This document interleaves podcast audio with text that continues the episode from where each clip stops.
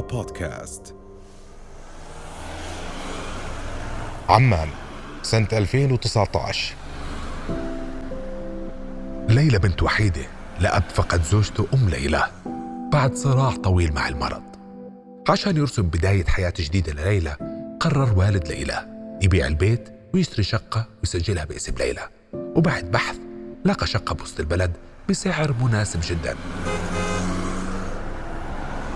والسبب ورا السعر كان إنه هاي الشقة متروكة بين سنين وبدها تصليحات كثير بس الشقة واسعة وبناها قديم.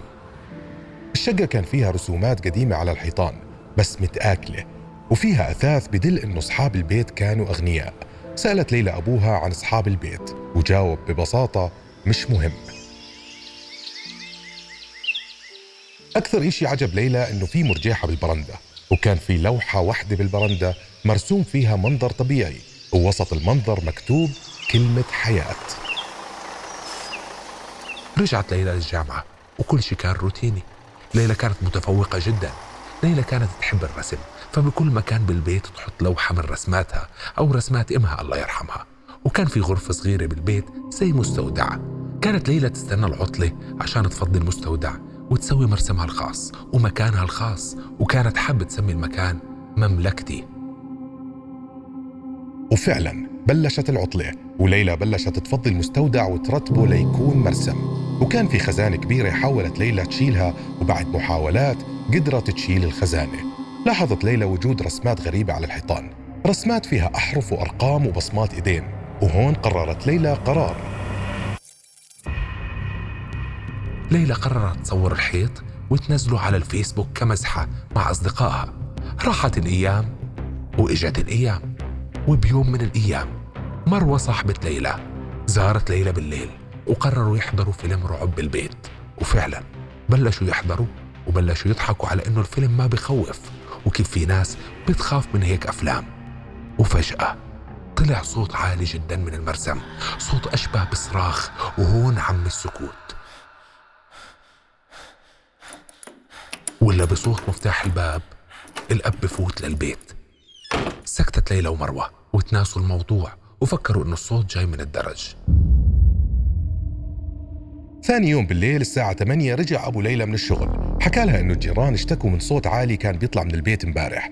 فحكت له آه كنا نحضر فيلم رعب بجوز صرخنا وهون ليلى تذكرت الصرخة وتذكرت إنهم كانوا يضحكوا وما كانوا يصرخوا. ليلى عشان ما تقلق أبوها حكت له إنها رايحة تجيب قهوة من محل قريب.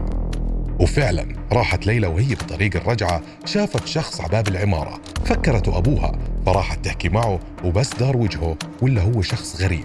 حكى كلمة واحدة لليلى. أنا بالمرسم وهون ليلى أغمى عليها. صحيت ليلى بغرفتها وأبوها جنبها بعد ما لقيوها الجيران عباب العمارة. ولما سألها عن السبب حكت له دراسة كتير وإرهاق فقررت ليلى تدور على الإنترنت عن حالات مشابهة. وفعلا كان هناك شخص متخصص بهيك قصص وحكت له القصة كاملة وبعثت له الصورة اللي نزلتها على الفيسبوك. وهون حكى لها الرجل أنا لازم أشوفك هلأ. وفعلا شافته وفسر لليلى شو عم بصير وإنه في سر بالرسمة اللي بالمخزن وإنها لازم يتركوا البيت. رجعت ليلى على البيت وحكت كل شيء لأبوها اللي ما صدق ولا حرف من القصة وحكى لها هاد كله كذب وفيش إشي هيك. حكت له قوم شوف المرسم. وفعلا راحوا عند المرسم وفتح الباب وإلا فش ولا رسمة على الحيط. والمرسم مرتب وما في ولا غلطة. هون ليلى شكت بحالها وشكت بكل إشي ودخلت بحالة من الإنكار وقررت ترتاح كم من يوم بالبيت. وليوم من الأيام كانت ليلى قاعدة على المرجيحة اللي بالبرندة. وعم تفكر باللي صار وتفرجت على اللوحة اللي كانت معلقة بالبرندة لتكتشف إنه كلمة حياة اختفت من اللوحة. ليلى هي شخص افتراضي تم تصميمه من أجل هاي التجربة.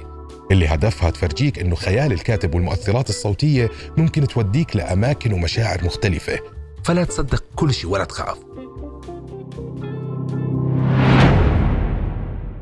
يتبع في الحلقة القادمة.